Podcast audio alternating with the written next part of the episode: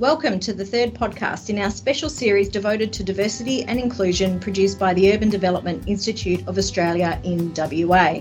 I'm your host, Tanya Steinbeck, CEO of UDIA WA, and in this episode, I'm joined by two of UDIA WA's Industry Workforce and Diversity Committee members Anna Broughton, a director at NS Group, and Rachel Evans, principal at Emerge Associates.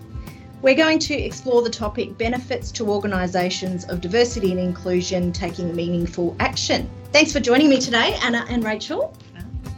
Hello, thanks for having us. You're welcome. All right, so we're going to dive in. First question. So, you've obviously, both of you have been significant contributors to UDIA's journey today in improving diversity and inclusion within our organisation and also leading our members. And as participants in developing the diversity and inclusion policy and our diversity toolkit, tell us about what you've learned from going through that process.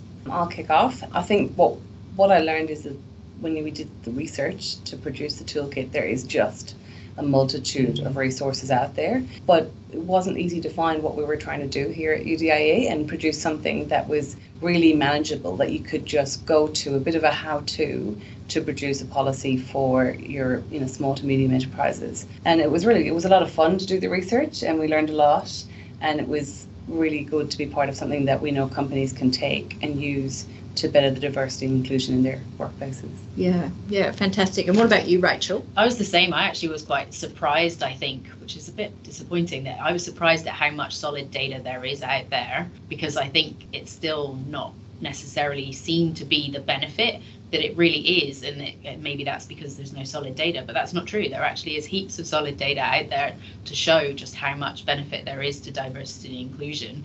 And when you start looking for it it is all there and it's you know you kind of really clear the benefit of it. And so kind of doing a bit of research and then being able to group that in together into a kind of usable policy. I learned heaps, and I think just putting that into one small space to then be able to help other people focus it and not have to think that there's nothing there, like being able to give them to a, a spot to go easily look for it was really, really helpful. I think one thing as well with having conversations in the industry that anyone, if they want to approach their executive team and bring the opportunity to them and ask them either time out of their um, allocated or a resource to pull it together.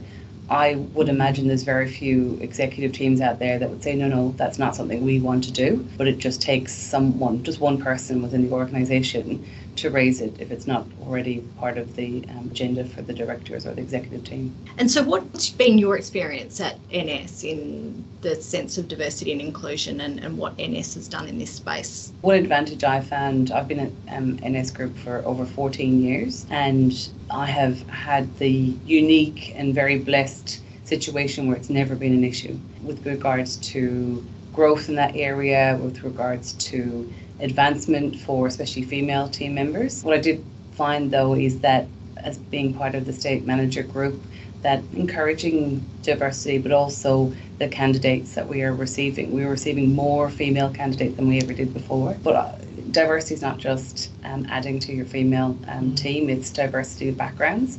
One thing I've I challenge with our HR team is when they're giving me um, CVs, we tend to, to employ from a certain couple of universities and a certain course.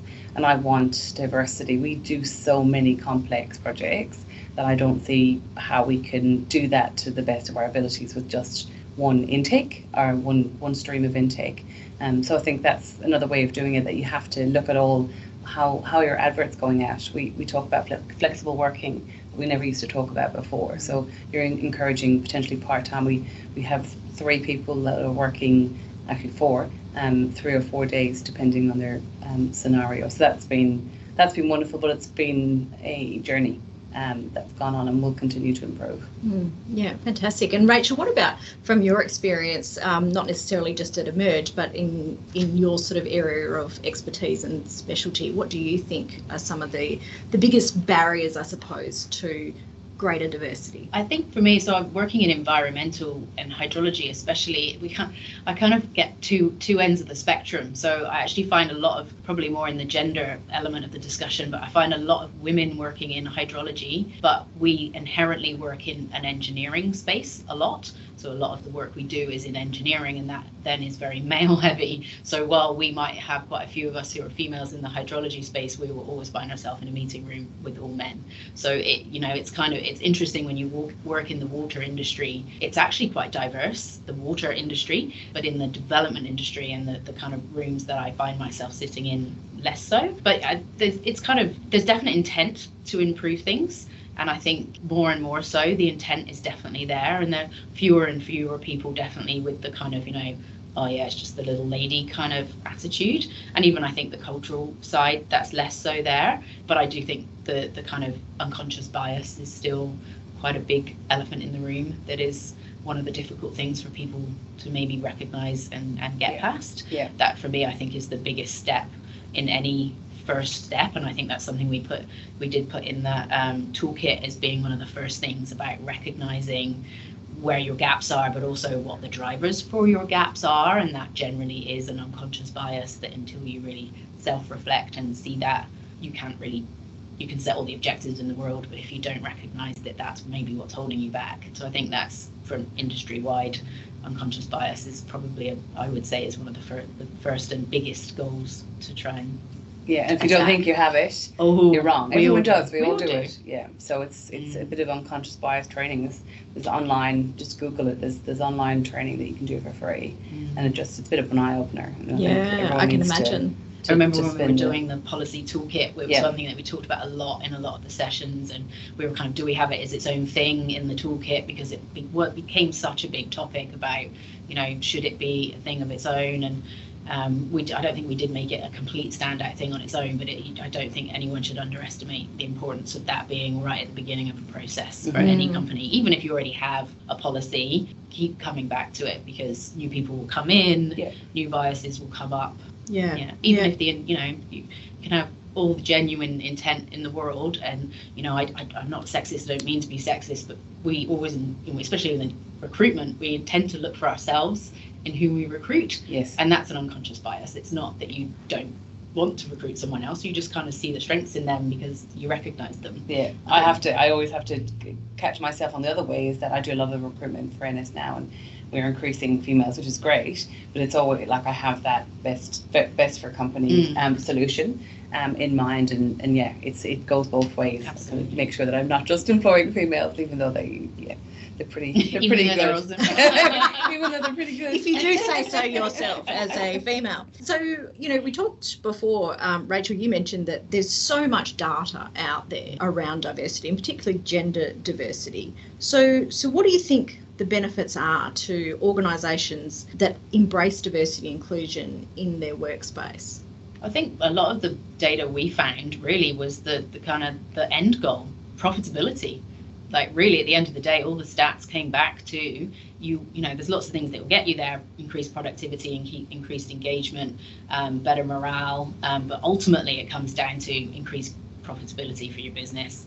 Um, you know, more innovation, you know, more diversity in thought because of different backgrounds. But yeah, at the end of the day, you're going to make more money and you're going to have a happier workforce and a healthier workforce Mm. through that process. So, I mean, that's the kind of big stat really that came out of nearly every Yeah. study that we saw. And I just think about like what we all do for a living in this space is we make great places. You know, we, we're part of a team that makes communities. And if you look at someone that's designing a large community, and if they don't have diversity on on the on the engineering side, on the people on the client side when they're making decisions, how can you possibly make, be making the best place if you haven't got input from a cross section of the community? Yeah, absolutely. And I think that's one of the things that when we look at the development industry in its entirety, um, it's it's about exactly that. Um, we're in the business of creating diverse communities, and if we're not a diverse community within ourselves, within our own industry, how can we possibly expect to have, um, you know, a, a great outcome in terms of Yeah. um, creating diverse communities? Yeah, there's only so much you can empathize and consider your different situations when you've never been in them yourself. like there's so there's a certain amount you can do that but there's only so far you can go and so the more people with different experiences you have the bigger range you're going to be able to build in. So moving on to, to taking action because i think you know a lot of organizations out there have the best of intent. We we talked about that before but being able to translate the intent into meaningful action can be a challenge for a lot of organizations so what do you think organizations should do to take meaningful action in relation to diversity and inclusion? And what do you think it means to to take meaningful action? I think first of all is ask when's the last time you as a company, whether it's everyone or just the executive team, sat down and talked about it. And if the answer is never, then you know you, you must take action. Just mm-hmm. look at the business side. Rachel said profitability. I'm sure every business is doing their planning for the next mm-hmm. financial year right now and looking about how they can make you know more profit, keep happier staff, and if this isn't on the agenda, they're missing a trick. So all you need, you don't even need anything in particular. Just sit down and start talking. Start talking about what they do now. You know, what do we as a company do well now? I, I would encourage that to be done with the entire team because you'll probably get 10 hours worth of work in you know one session on a Friday with a, a couple of drinks and, and some nibbles and you know make it make it collaborative do that and then it's resourcing like anything nothing happens if you don't put time against it. It's not necessarily money, it's time because it's just someone's time to, say, use the toolkit that UDIA have developed to produce their own policy or time into events that the company are going to do in the future to improve the diversity and inclusion across the board. Mm, yeah. I think for me, I, two words came out when I looked at the word meaningful. Like, it's got to be genuine you know you've genuinely got to be meaning to do it. And your driver can be profitability. That doesn't mean you're not genuine about it. Like you genuinely want more profitable business and you see that this is going to get you there. So you, you know it doesn't have to be oh yes i want to be the best you know i don't know human being on the planet you know profitability can be your goal. Um, but also realistic. You know don't expect yourself to be able to write a policy and be the most diverse and inclusive company on the planet within year one if you're maybe starting from zero on a scale. Like you've got to be realistic, otherwise you're going to fail and you're going to feel like crap and you might stop doing it. So I think meaningful needs to be being realistic about where you are then, what your goals are, and what you can achieve over a certain period of time, and then commit to, like say, time and resource to go through the motions. And it might take you five, even ten years to get to a truly diverse company, depending on, especially for SMEs, you know, you might not have that bigger workforce, and it, you know, especially in that. We talked before in the diversity committee about difficulties with the kind of grads you're getting through. You might not have a huge diversity mix in that. So some mm-hmm. of it is about getting that mix through mm-hmm. the graduates you get in. So you're kind of working on a small base. So you've got to think about that in your policy and your goals in the first place and that's what we were trying to get through in the toolkit was think about the things that you can actually control and drive your goals and objectives around those so you're being realistic otherwise you're going to set objectives that you're going to you're never going to be able to set yourself up to fail yeah. For the business leaders as well um, your peers talk to mm. people in the industry and ask what they're doing. That's the best way because if you start talking to your peers and realize they're already three steps ahead of you it just is, is an extra spur along to go if i don't do this we're going to we're not moving with the times and mm. we're not going to be an employer of choice. Because at the end of the day most companies are just made up of the skills of the people they have yeah. and if they're not attracting the best people and a diverse work, workforce it, that doesn't make any sense when you, when you mm. say like that it doesn't make any sense that anyone would want a company that's not attracting the best and yeah. most diverse work, workforce they can absolutely so before we finish, uh, I wanted to obviously thank Anna and Rachel for um, talking to us today. But finally, as always, we always ask our participants in our podcast to give us one message in a bottle for our listeners to take away with them as they continue with the rest of their day. So we'll start with you, Anna. What's your message in a bottle for our listeners? Being a mum of two young children, a boy and a girl, I think um, this one is for the parents I think it's your responsibility to open your children's eyes to a multitude of career opportunities, regardless of their gender, but it's theirs to follow their passion. Love it. Rachel? Diversity can bring knowledge and innovation, inclusion brings engagement and productivity. Together, they can only bring competitive advantage and profitability. Why wouldn't you prioritize it? Exactly. Why wouldn't you? Fantastic. Well, look, thank you so much to both of you for spending some time with us today. And thanks to you for listening in. I hope that today's discussion's been of value. Stay tuned for more episodes of our podcast dedicated to exploring diversity and inclusion in the urban development industry and more broadly in the coming months.